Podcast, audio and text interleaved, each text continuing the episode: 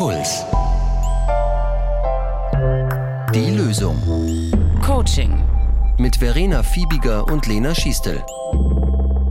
Hallo bei Die Lösung, schön, dass ihr wieder dabei seid. Heute machen wir wieder eine unserer Coaching-Folgen. Ihr müsst dafür gar nichts machen, außer ein bisschen in den Reflexionsmodus schalten. Ich muss sagen, mir fällt es nach Tagesform manchmal leichter, manchmal schwerer. Aber was ich festgestellt habe, wenn man so Übungen häufiger macht, dann wird es auch ein bisschen einfacher. Ich glaube, man kann es vergleichen mit äh, Sport machen.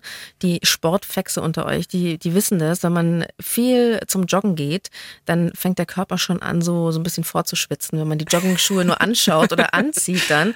Und ich finde ja, das ist mit so Psychologieübungen ähnlich. Man gewöhnt sich dran und ähm, es macht dann auch Spaß. Es macht irgendwann auch ein bisschen Spaß. Und das sage ich als jemand, der, der gerne faul wird, wenn es um praktische Übungen geht. Deswegen, äh, was machen wir heute? Heute stelle ich dir und euch ein Modell vor, und zwar das sogenannte Wertequadrat.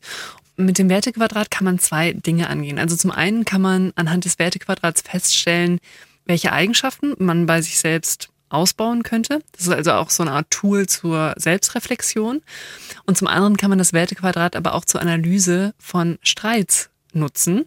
Wir tendieren in Streitsituationen nämlich häufig zu Vorwürfen, was nicht unbedingt hilfreich ist. Also wenn man da das Wertequadrat dann im Hinterkopf hat, kann das helfen, um Situationen zu deeskalieren. Mhm. Also es, es klingt wertig. So nach, so, so nach höheren Zielen werden wir etwa als bessere Menschen aus dieser Coaching-Folge herausgehen. Ja, immer. Immer, ne? gern. Aber erstmal vielleicht auch an der Stelle unser typischer kleiner Disclaimer. Die Techniken, die wir in dieser Reihe vorstellen, sind wahrscheinlich nicht für jeden was. Aber sie sind eben eine Einladung, mal das eine oder andere auszuprobieren. Wer weiß, also vielleicht ist man ja auch von sich selbst überrascht und etwas bringt einen weiter, was man vorher vielleicht gar nicht für möglich gehalten hat. Ich erkläre jetzt erstmal die wichtigsten Grundideen zu diesem Modell, also zum Wertequadrat. Und dann probieren wir das einfach mal gemeinsam aus. Phoebe, bist du bereit? Ich bin hier.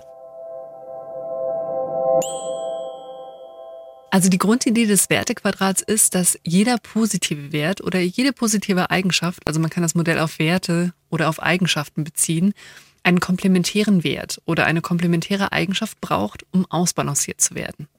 Was heißt jetzt genau komplementär? Ich würde spontan sagen, irgendwie was Gegensätzliches, muss aber auch an die mhm. Farbenlehre denken. Da gibt es ja unterschiedliche Modelle. Ich wähle mal das von Goethe. Da sind Komplementärfarben gelb und blau. Ja, also, also was heißt das genau? Ja, also komplementär heißt hier ein gegensätzlicher Wert, der den eigenen Wert oder die eigene Eigenschaft ausbalanciert. Also zum Beispiel, wenn du dich selbst für strukturiert hältst, dann ist Flexibilität zum Beispiel die Komplementäreigenschaft. Also Strukturiertheit und Flexibilität ergänzen sich gegenseitig und brauchen sich quasi gegenseitig, weil sonst eine eigentlich positive Eigenschaft zu einer Extremform mutiert. Wenn du zum Beispiel strukturiert bist und überhaupt nicht flexibel, dann bist du eigentlich pedantisch. Also, und genauso jetzt auf der anderen Seite, wenn du flexibel bist, aber überhaupt nicht strukturiert, dann bist du chaotisch. Und das Ganze heißt deswegen Wertequadrat, weil du das quasi als Quadrat visualisieren kannst. Und in den beiden unteren Ecken stehen dann zum Beispiel eben die Begriffe strukturiert und flexibel und in den beiden oberen Ecken stehen die Begriffe pedantisch und chaotisch. Okay, das habe ich verstanden. Okay, dann machen wir das vielleicht jetzt mal an einem Beispiel von dir. Sag mir doch mal eine Sache, Phoebe, die du an dir selbst vielleicht nicht so super findest. Hui, das ist jetzt wie beim Vorstellungsgespräch. so, nennen Sie drei gute und drei negative Eigenschaften. Aber die negative Eigenschaft sollte eigentlich auch irgendwie eine gute Eigenschaft sein. Nee, Schmarrn, also ich überlege mal, ich gehe mal in mich. Ähm, hm. Ah, Gestern habe ich es mir wieder gedacht. Gestern, ich war, ich war sehr lange nicht mehr in der Stadt und habe auch jetzt so in der ganzen Corona-Zeit wenig konsumiert und habe dann aber doch wieder mal so richtig zugeschlagen. Also war in einem Laden mhm. und dachte mir so, hui, da, ich habe mir schon so lange nichts mehr gekauft und schon war der Wagen voll. Zu Hause angekommen, denke ich mir dann so, oh, jetzt war es wieder verschwenderisch. Es hat jetzt überhaupt ja. nicht gebraucht. Und du hast auch schon so ein Abtropfgitter fürs Geschirr. Da brauchst du jetzt nicht okay. noch eins, nur weil es ein bisschen schöner ist. Okay, voll gut. Das ist witzig, weil das ist eigentlich das klassische Beispiel, wenn man ähm, ja, sich mit dem Wertequadrat beschäftigt. Das heißt, du neigst manchmal dazu, zu viel Geld auszugeben. Ja, we call it a classic, aber ist so. Verschwenderisch. Okay, okay. verschwenderisch. Du hältst dich also manchmal für verschwenderisch. Und würdest du sagen, ist das auf dich bezogen oder auch auf andere? Mir sitzt es generell manchmal recht locker. Also ich kaufe sehr gerne Geschenke, dann auch nicht nur ein Buch, sondern viele verschiedene Sachen. Also ich schenke total gerne. Ich gehe gern essen, ich lade aber auch gerne Leute zum Essen ein. Also es ist völlig klar, wenn man mit mir essen geht, dann einer wird eingeladen. Mhm. So. Blumen mitbringen. Mhm. Für mich selbst würde ich sagen, ja Gott, auch am ehesten halt Klamotten. Mhm. viel Klamotten kaufen, das finde ich, ich bräuchte eigentlich nie wieder irgendwas kaufen. Mhm. So. Aber ich gebe generell auch für andere Leute gern Geld aus. Und würdest du sagen, dass eben dieser Begriff verschwenderisch da passt? Ja, mit vollen Händen raushauen. Okay. okay, dann stell dir mal vor, dass du dieses verschwenderisch in die linke obere Ecke von einem Quadrat zeichnest. Okay, sehr schön. Du machst auch wirklich mit. Natürlich. Schriftlich. okay. Also ich muss jetzt äh, links oben in die linke obere Ecke eines Quadrats schreibe ich verschwenderisch. Genau. Und jetzt gehen wir einen Schritt weiter und das mag sich für dich jetzt vielleicht erstmal seltsam anhören, weil du das ja nicht so sehr an dir magst und weil du das zu extrem bei dir findest. Aber wenn du mal ein bisschen reingehst, was würdest du denn sagen, was gibt es auch an positiven Anteilen an dieser Eigenschaft? Vielleicht ist jetzt auch ein, ein, nur so ein kleines Beispiel, aber wenn ich jetzt zum Essen einlade, dann gehen die Nudeln nicht aus. Oder wenn ich irgendwie so einlade, dann wird aufgetischt. Ich möchte einfach nicht, dass der Besuch das Gefühl hat, ich bekomme jetzt hier portioniert, sondern Ja. es ist genug für alle da. Das ist irgendwie wichtig. Und ich brauche auch keine große Dankbarkeit für, wenn ich dann was herschenke oder wenn ich einfach sowas Ja. zwischendurch kaufe, weil ich mache das gern. Wenn du dafür einen Begriff finden müsstest, wie würdest du das nennen? Mir kommt es nicht so vor, vielleicht Großzügigkeit, aber. Wieso kommt es dir nicht so vor? Weil ich finde, es, es passt, es würde passen. Wenn du sagst, was du gerne gibst und auch dafür gar nicht unbedingt Dankbarkeit erwartest. Ich finde, es ist halt immer so ein Geben und Nehmen. Und ich weiß noch, dass ich bei einer Freundin ähm, in der Türkei zu Besuch war. Da war ich noch relativ jung und da wurde sich regelrecht gestritten um wer lädt ein. also es war so absolut nicht dieses Deutsche und es wird auf den Pfennig abgezählt, sondern das war so eine Ehrensache, dass du dich einlädst gegenseitig. Und im Endeffekt habe ich mir da gedacht, es kommt sowieso aufs Gleiche raus. Wenn alle alle immer einladen, dann hast du keinen Verlust, sondern so gehört sich das. Und ich finde auch dieses, dieses andere Bewirten und dass es schön ist und das ist so familienmäßig, das mag ich. Okay, das, das magst du also auch, dieses Großzügige. Und du würdest auch so eine Selbstaussage mögen wie, ich bin großzügig. Das Ja. würdest du gern, genau. Okay, dann schreib mal großzügig in die linke untere Ecke. Okay. Also da steht in meinem Quadrat oben links verschwenderisch, unten links großzügig. Ja, und großzügig oder Großzügigkeit ist sozusagen das kleine verschwenderisch oder eigentlich so der ausbalancierte Kern vom Extrem verschwenderisch. Und das ist auch so der erste wichtige Schritt, dass du quasi den positiven Kern einer Eigenschaft herausarbeitest von etwas, was du vielleicht gar nicht so eben an dir magst. Das, was quasi diese Eigenschaft für dich tut und was du, für was du sie auch wertschätzen kannst. Paradoxerweise können wir nämlich viel besser von etwas lassen oder mit etwas flexibler umgehen, wenn wir gelernt haben, es auch ein Stück weit wertzuschätzen. Und der zweite Schritt ist jetzt, dass ich nicht überlege, wie mache ich weniger von dieser einen gefühlten Extremform von einer Sache, also zum Beispiel, wie bin ich weniger verschwenderisch, sondern dass man dann auf die andere Seite vom Wertequadrat wechselt. Also, dass man erstmal überlegt, was ist denn die komplementäre Eigenschaft zu jetzt in dem Fall Großzügigkeit. Hui, oh Gott. Also, dass man positiv ergänzt, was balanciert Großzügigkeit aus? Genau. Also meine Tante würde jetzt wahrscheinlich sagen Mischkalkulation. Mhm. Mischkalkulation. Das heißt, ähm, dass du dir halt überlegst, wo kann ich sparen und wo kann ich gerne auch Geld ausgeben. Dass sich das dann so ein bisschen abwägt. Also Ja. ich kann sparsam sein in ein paar Sachen, ich darf aber auch dann was ausgeben. Okay, das heißt, Sparsamkeit wäre so der positive Komplementärbegriff zu Großzügigkeit. Ja, dann schreibe ich das mal Ja. in mein Quadrat unten rein. Genau. Ja, wo kommt es dann hin? Das kommt dann rechts, Rechts, unten, genau. Als rechts neben, Das ist die positive Komplementäreigenschaft zu Großzügigkeit. rechts unten ins Wertequadrat. Ja, und, und die Grundidee ist eben, wenn sich Großzügigkeit und Sparsamkeit quasi paaren, dann sind das zwei positive Eigenschaften. Also wenn du Großzügigkeit mit Sparsamkeit eben ausgleichst und umgekehrt, wenn du sparsam bist, aber eben manchmal auch großzügig, dann ist Sparsamkeit eben auch eine positive Eigenschaft. Okay, dann habe ich nämlich in meinem Quadrat unten links die Großzügigkeit, also das, was ich von mir super gut finde. Rechts daneben die Sparsamkeit die komplementiert es äh, und balanciert es aus. Links oben die Verschwendungssucht, ui, das, was ich immer nicht sein möchte, aber oft dann bin. Und was mir gerade wie Schuppen von den Augen fällt, Lena, Mhm. Ich finde Geiz komplett verwerflich. Ja, Und ich glaube, weil ich Geiz so schlimm finde und dieses Erbsenzählen, laufe ich Gefahr, in diesen Extremwert Verschwendungssucht zu fallen und dann so ein bisschen kein Maß mehr zu kennen. Ja. Aha, das wär, muss ich schauen, dass ich das da unten, Großzügigkeit und Sparsamkeit, die Waage halten, dass ich nicht in den Geiz falle. Oh, voll gut. Das, genau, also Geiz wäre sozusagen ja die Extremform von Sparsamkeit. Das heißt, äh, das ist das, was du in die rechte obere Ecke schreiben würdest. Und ähm, man kann sich das jetzt so vorstellen, dass eben auf der oberen Hälfte sich die beiden Extremformen eben gegenüberstehen. Auf der einen Seite Verschwendungssucht, auf der anderen Seite Geiz und dann eben auf der unteren Ebene die beiden quasi aus, sich ausbalancierenden Eigenschaften Großzügigkeit auf der einen Seite und Sparsamkeit auf der anderen Seite. Also unten sind die guten Typen, oben sind die bösen Typen. So kann man sich das vorstellen, genau. Und ähm, ich finde jetzt total spannend, das ist auch etwas, was äh, nicht so selten ist, dass weil man eine bestimmte Sache auch überhaupt nicht mag, wie du jetzt zum Beispiel sagst, dass du Geiz ganz schlimm findest, dass du ein bisschen in die Extremform auf der anderen Seite pendelst, um halt auf gar keinen Fall geizig zu sein. Und wenn du aber gleichzeitig auch bei dir selber erlebst, dass du hin und wieder ein bisschen zu verschwenderisch bist und das eigentlich auch nicht sein möchtest, ist jetzt eben der Handlungsschritt, dass du dir nicht vornimmst, weniger verschwenderisch zu sein, sondern dass du eher dir vornimmst, ein bisschen sparsamer zu sein. Und dadurch muss man aber eben auch die Sparsamkeit auch in ihren positiven Eigenschaften anerkennen und wertschätzen.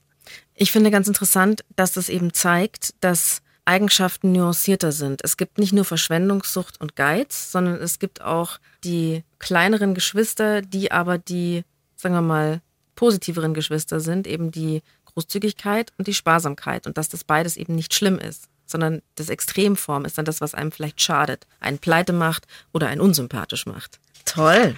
Woher kommt denn dieses Konzept des Wertequadrats? Also vielleicht als kleiner Quellenexkurs. Die Grundidee des Wertequadrats geht auf den Philosophen Nikolai Hartmann zurück, der sich selbst wiederum auf Aristoteles bezogen hat. Und das haben vielleicht auch schon einige Mal gehört, und zwar die sogenannte aristotelische Mitte. Ein bisschen verkürzt kann man sagen, dass auch da schon der Grundgedanke war, dass die Tugend sich in der Mitte von zwei Lastern befindet. Und das war jetzt noch auf einer Ebene gedacht. Und in der Mitte von Verschwendungssucht und Geiz stehen eben dann Großzügigkeit und Sparsamkeit. Aber bekannt wurde dieses Modell in den letzten Jahrzehnten eigentlich durch Friedemann Schulz von Thun. Das ist ein recht bekannter Psychologe und Kommunikationswissenschaftler. Toll. Also finde ich toll. Dann haben wir auch mal einen Aristoteles untergebracht. Da bin ich, ja- bin ich ja sehr froh, dass wir auch mal einen Aristoteles hier unterbringen in der Lösung. Ich habe auf jeden Fall verstanden, bei einer vorgeblich schlechten Eigenschaft sich nicht denken, oh Gott, oh Gott, oh Gott, ich muss das weniger machen, ich muss das endlich aufhören.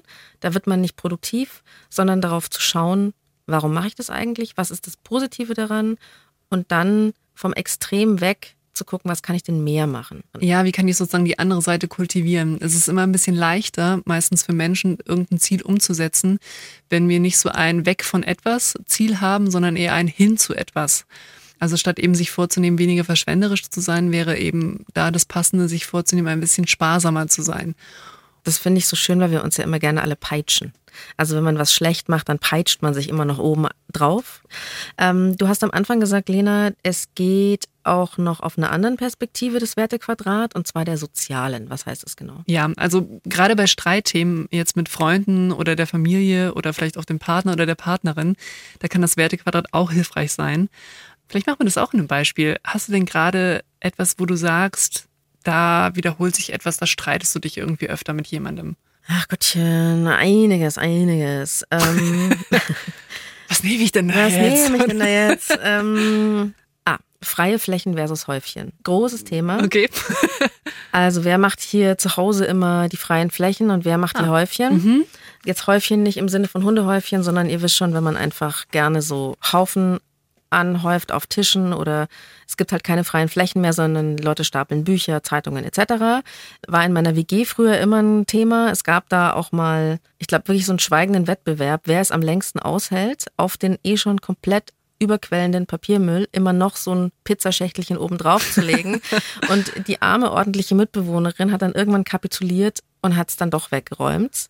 Und Und warst du die ordentliche Mitbewohnerin oder wer warst du in dem Szenario? Nein, ich war eine fürchterliche Mitbewohnerin und ich entschuldige mich hiermit offiziell bei allen, vor allem aber bei Sophia, bei Katrin, Christine, Katinka und Konstantin. Ich war leider immer sehr unordentlich. Ich war immer der Häufchenproduzierer. Und zu eurem Trost, liebe Ex-Mibevos, ich habe meinen Lehrmeister gefunden. Ja, mein Freund, seitdem ich mit dem zusammen wohne, kann man nicht mal so den stillschweigenden Papiermüll-Schachtelwettbewerb machen, sondern der ist der Typ freie Flächen. Der hat den Haushalt im Griff, der führt Liste darüber, wie viel Küchenrolle und Waschpulver noch zur Verfügung steht und der predigt seit Tag eins die freien Flächen. Ich sage dann immer so, ja, aber ich räume halt dann auf. Und er sagt, nein, aufräumen ist der Fehler. Ordnung halten.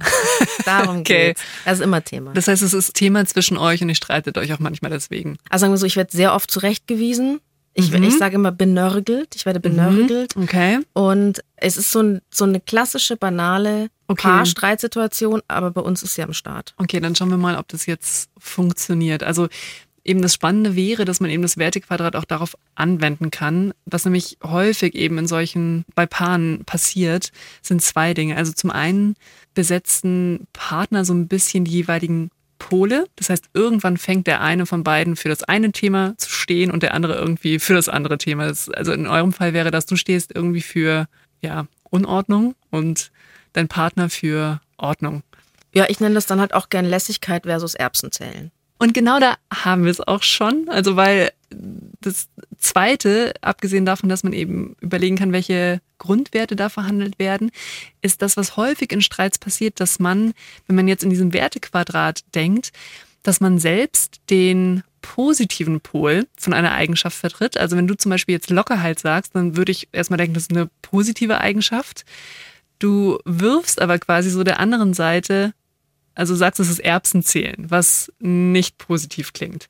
Das heißt, ich denke halt, ich habe recht. Also ich mhm. habe den positiven Wert. Ich bin so savoir vivre. La, nee, l'art de vivre heißt eigentlich. Ja, genau. ich rede nur noch Französisch. Also einfach. Locker. Also eben auch im Streit. Man selber denkt, das ist eine total positive Eigenschaft. Und ich werfe aber dem anderen auf der komplementären Seite die Extremform vor, nämlich Erbsenzählen. Das heißt, ich halte mich selber eben für einfach entspannt und gelassen und den anderen für zwanghaft. Ja, würde ich so sagen. Wer über den Bestand von Küchenrolle Liste führt, der ist für mich zwanghaft. Genau, und das ist eben das, was, wo man ein bisschen aufpassen muss. Man denkt selber, dass man halt so den positiven Teil einer Eigenschaft vertritt, wirft dem anderen aber auf der anderen Seite die Extremform vor. Und wenn man das dann aber schafft, als Paar zu verstehen und dass man es vielleicht sogar schafft, auch den, auch den positiven Kern oder das positive Komplementäre beim anderen wertzuschätzen, dann hilft das auch in so einer Streitsituation zu deeskalieren. Also, dass ich dem anderen dann eben nicht Zwanghaftigkeit vorwerfe, sondern vielleicht sogar sagen kann, hey, ich kann das auch wertschätzen, dass du hier für Ordnung sorgst und dass man dann als Paar gemeinsam versucht, das zu analysieren und dass man darauf achtet, dass man nicht zu polarisiert ist. Also dass nicht der eine gleichzeitig der Vertreter von jetzt Ordnung wird und der andere der Vertreter von Lockerheit. Vielleicht machen wir das auch mal ganz konkret in diesem Quadrat. Du vertrittst sozusagen Lockerheit. Okay. Ich bin locker. Dann bin ich links und, unten locker. Genau. Und der Vorwurf an deinen Freund im rechten oberen Eck ist quasi zwanghaft. Voll fies. Ja. Okay. Oder pedantisch, zwanghaft. Ja, wenn du jetzt überlegst, was wäre denn, was ist denn der positive Kern? Also von Zwanghaftigkeit. Was so die positive Komplementäreigenschaft dann von Lockerheit wäre? Die Komplementäreigenschaft von Lockerheit. Naja, keine Häufchen machen halt. Also halt einfach wegräumen.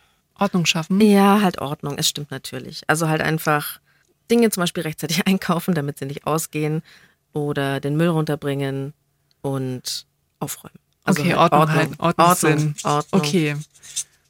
Was, mhm. was wirft dir denn dein Freund im Gegenzug vor? Also wenn du sagst, du bist so zwanghaft, was sagt er dann?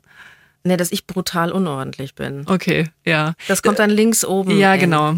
Das wäre sozusagen die Extremform in eurem Streitwertequadrat also von, von locker. Lockerheit. Okay. Ja. Also links unten locker, daneben Ordnung. Die beiden Sachen komplementieren sich, also gleichen sich ein bisschen aus, mhm. weil wenn die sich nicht ausgleichen, bin ich entweder brutal unordentlich oder zwanghaft. Ja. Und was man eben dann, wenn man das schon schafft, das zu verstehen, also dass man sich vielleicht gerade auch die Position des anderen so extre also extremisiert, um es ihm dann vorzuwerfen.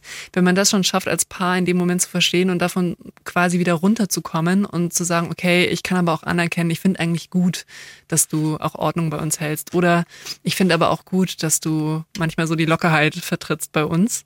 Das ist schon der erste Schritt.